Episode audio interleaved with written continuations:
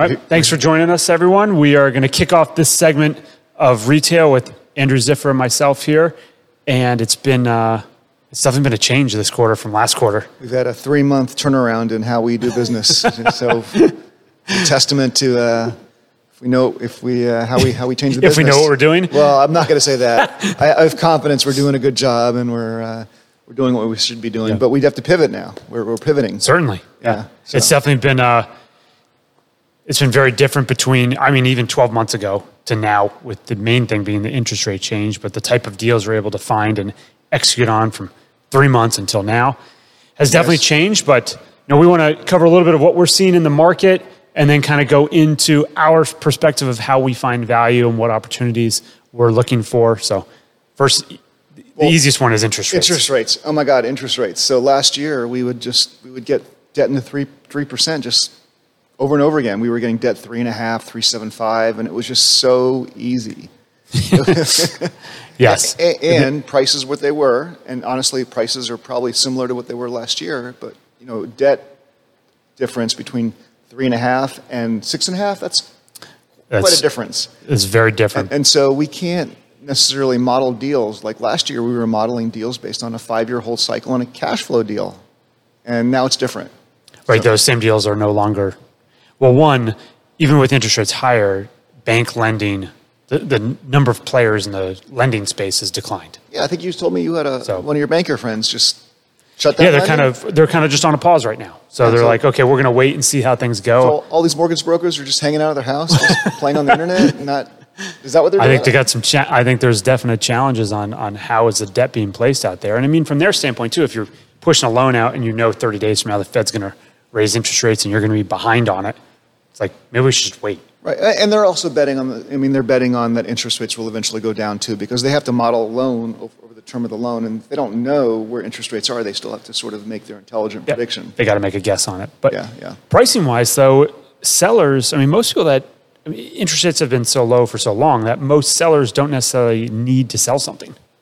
So they're kind of holding on to values where we're not seeing those prices really adjust too much. Well, and, and especially for our deals. I mean, our deals we're doing 65%, maybe 70% loan to value, and so we have a lot of room for error for values to go up and down. And so we're not in any.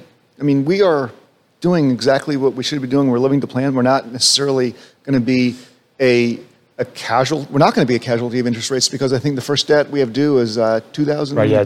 I- 2024. all of our current debt that we have, you know, we have two loans that come up in 2024. Right. And then mostly like 2026 and 27. So we can think and think about and and work through interest rates, but we've got a long time before they they So definitively 2024, us. 2025 is like a lifetime for a real Yeah, estate so purchase. it's quite a while.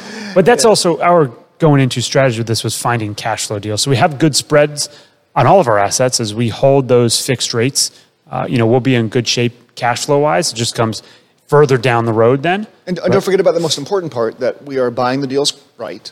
We are buying um, deals that are under, you know, under appraisal, or you know, we're buying deals correctly. We're not buying them above value. We're buying them below value, and then we're also operating them well.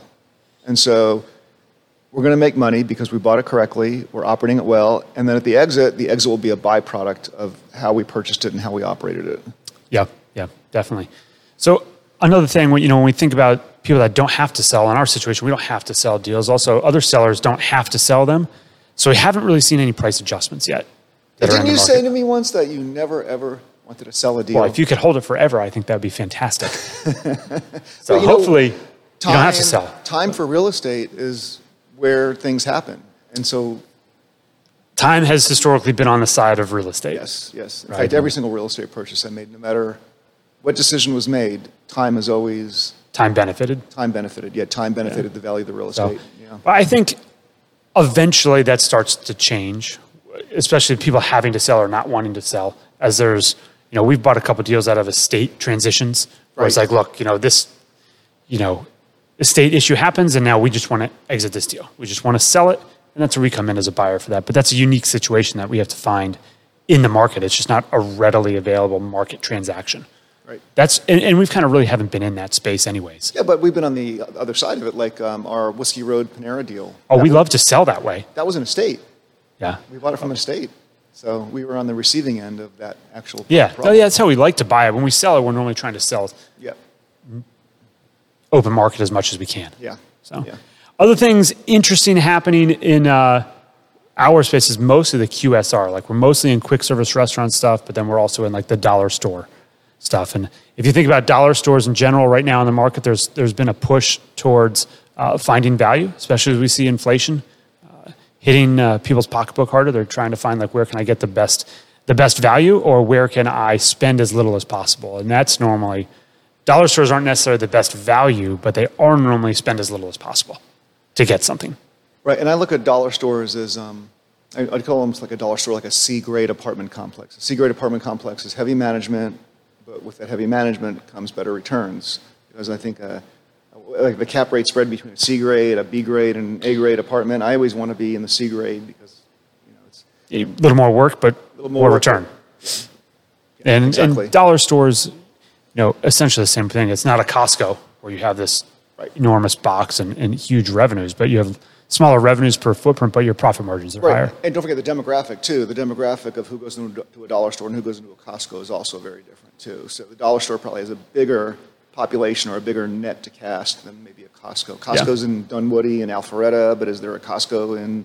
You know, I definitely go to a dollar store more than I go to Costco. Oh, even you do. Okay, well you just like dollar So stores. So I'm on the other side. of it, I, I think you might be an exception though. So, but we look at uh, the QSR space too, and a, a big thing happening there is just price increases in general. So, month over month restaurant pricing. Like if you're just going to go to uh, an Applebee's, you're going to go to a Zaxby's, you're going to go to one of these types of restaurants. Uh, month over month costs are up about 16% year over year. So that's a big swing on on the cost of going to dinner or going to eat, and that's going to push people to uh, cheaper dining out options. Yeah, well, I've heard statistics right now that um, like 15 year olds are being paid $15 an hour, 12 or $15 an hour to get them to to get them to work. Yeah. So good for them, but you know, I did not earn fifteen dollars an hour. no, when I, I, was think I a was teenager. I was maybe four dollars an hour my first job out of high school, but you know that could be telling more about my age than anything else.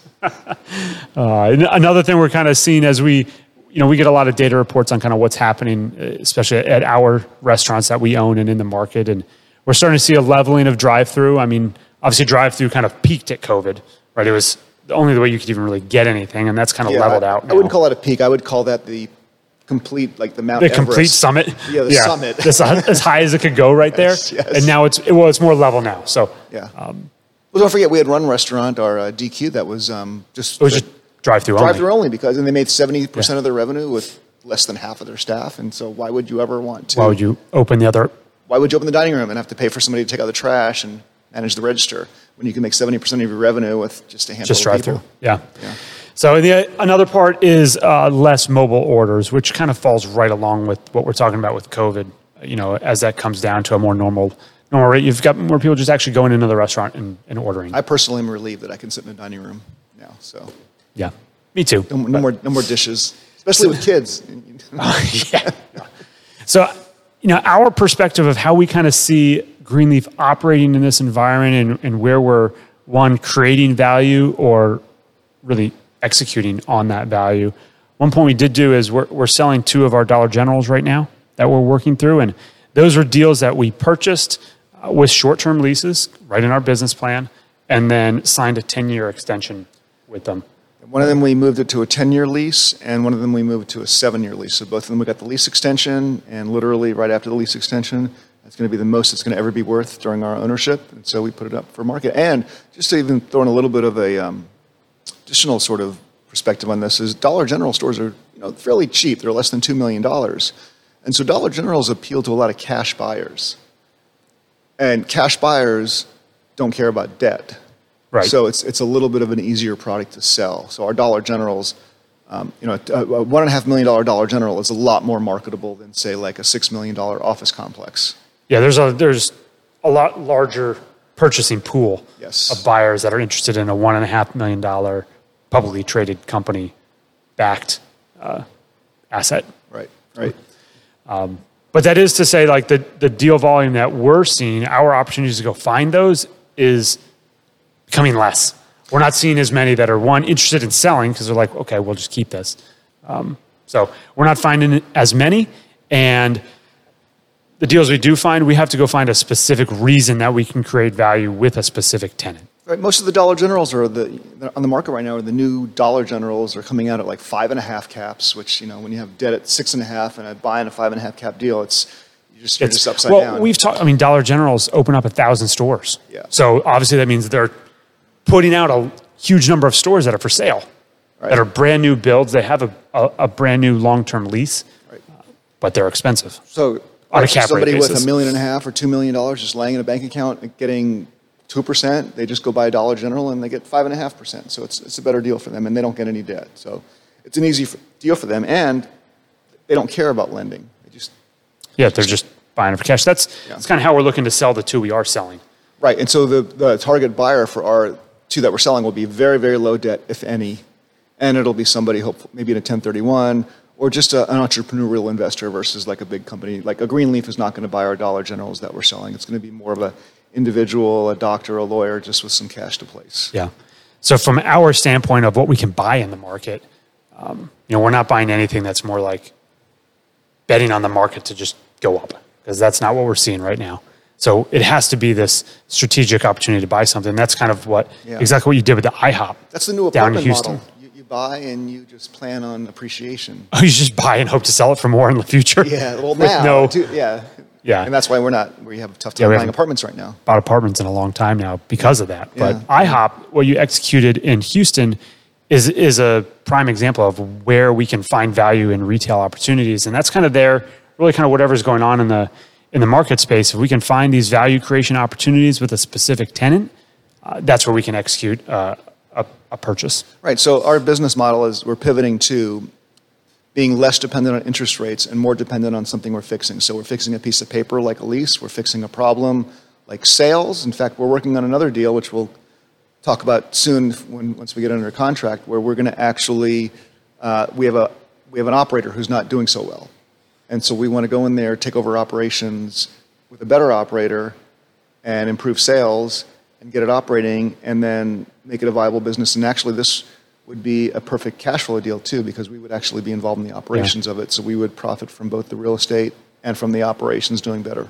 And operationally, you know, things like the Family Dollar that we purchased, we got a discount on that purchase because there was a good amount of operational work and capital improvements that needed to be done. Right. And we said, hey, we can go in and we can buy this and we can execute on the operational needs, and we got a discount beyond just the pure spend that had to be done. Right, good example because the Family Dollar, we had to go in there and fix a parking lot, we had to go paint a building, we had to go fix a couple of roof issues. Yeah. And you know, a lot of times when you own a building for 10 years, you just don't want to do that. You just don't want to spend the money. And, an, and a new buyer doesn't want to come in and have to go do all this work. It's not like the bank's going to give you the money, or you're, you're, I mean, you're going to take the money out of your pocket, and all of your margin for the year basically goes to that repair, and so you make nothing. So why do it rather than just give Yeah. it to somebody else, make it their problem? So that deal, we got a discount discount beyond what the capital improvement spend was needed. So we saved money on that. We got we got a better deal because of that, because of the operational component that we knew we could do. yeah, that's our Family Dollar indicator, which has turned out to be a great purchase, and people are people come to me and say, hey, you know, that was a really good Family Dollar.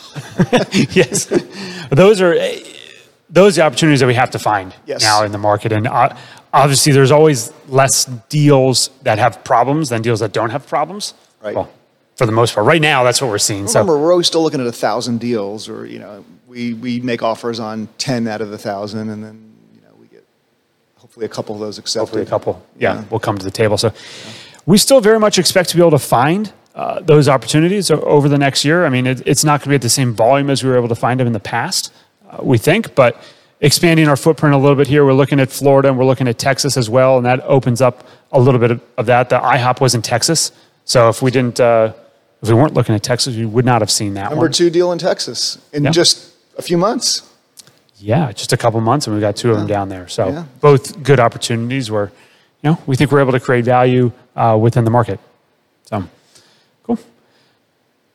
All right, I think that's pretty much it. the The retail market, you know, we've had a we've had a bunch of good purchases. We're still Yeah, finding had a- opportunities to find value. We had a very busy Q1 and Q2, and I think I think the statistic we have internally is Q1 and Q2 was our busiest year ever. If we just take Q1 and Q2, literally we've done more in that six months than we've done in every Yeah. year prior. And for the most part, we were able to use that period to really just lock as much debt as Yeah. we could as we could do. We completed a bunch of refinances across the board. Yeah. You know, we talk about retail segment, most of our loans going out to 2026, 2027.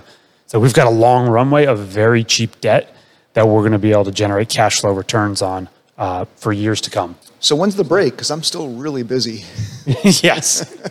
I'm pretty sure we'll keep finding things to think so? finding things to do and finding opportunities to add value to, Okay. to real estate Let me opportunities. know when I can take a break because I'm still very busy. so, Cool. All right. Well, that's it uh, for this segment, and uh, we're going to be doing our live Q and A uh, next Thursday as well. So you can tune in for that, where we can kind of go through any questions you may have. We're going to touch on all of our asset classes uh, in that one as well. So thanks for watching. Thanks.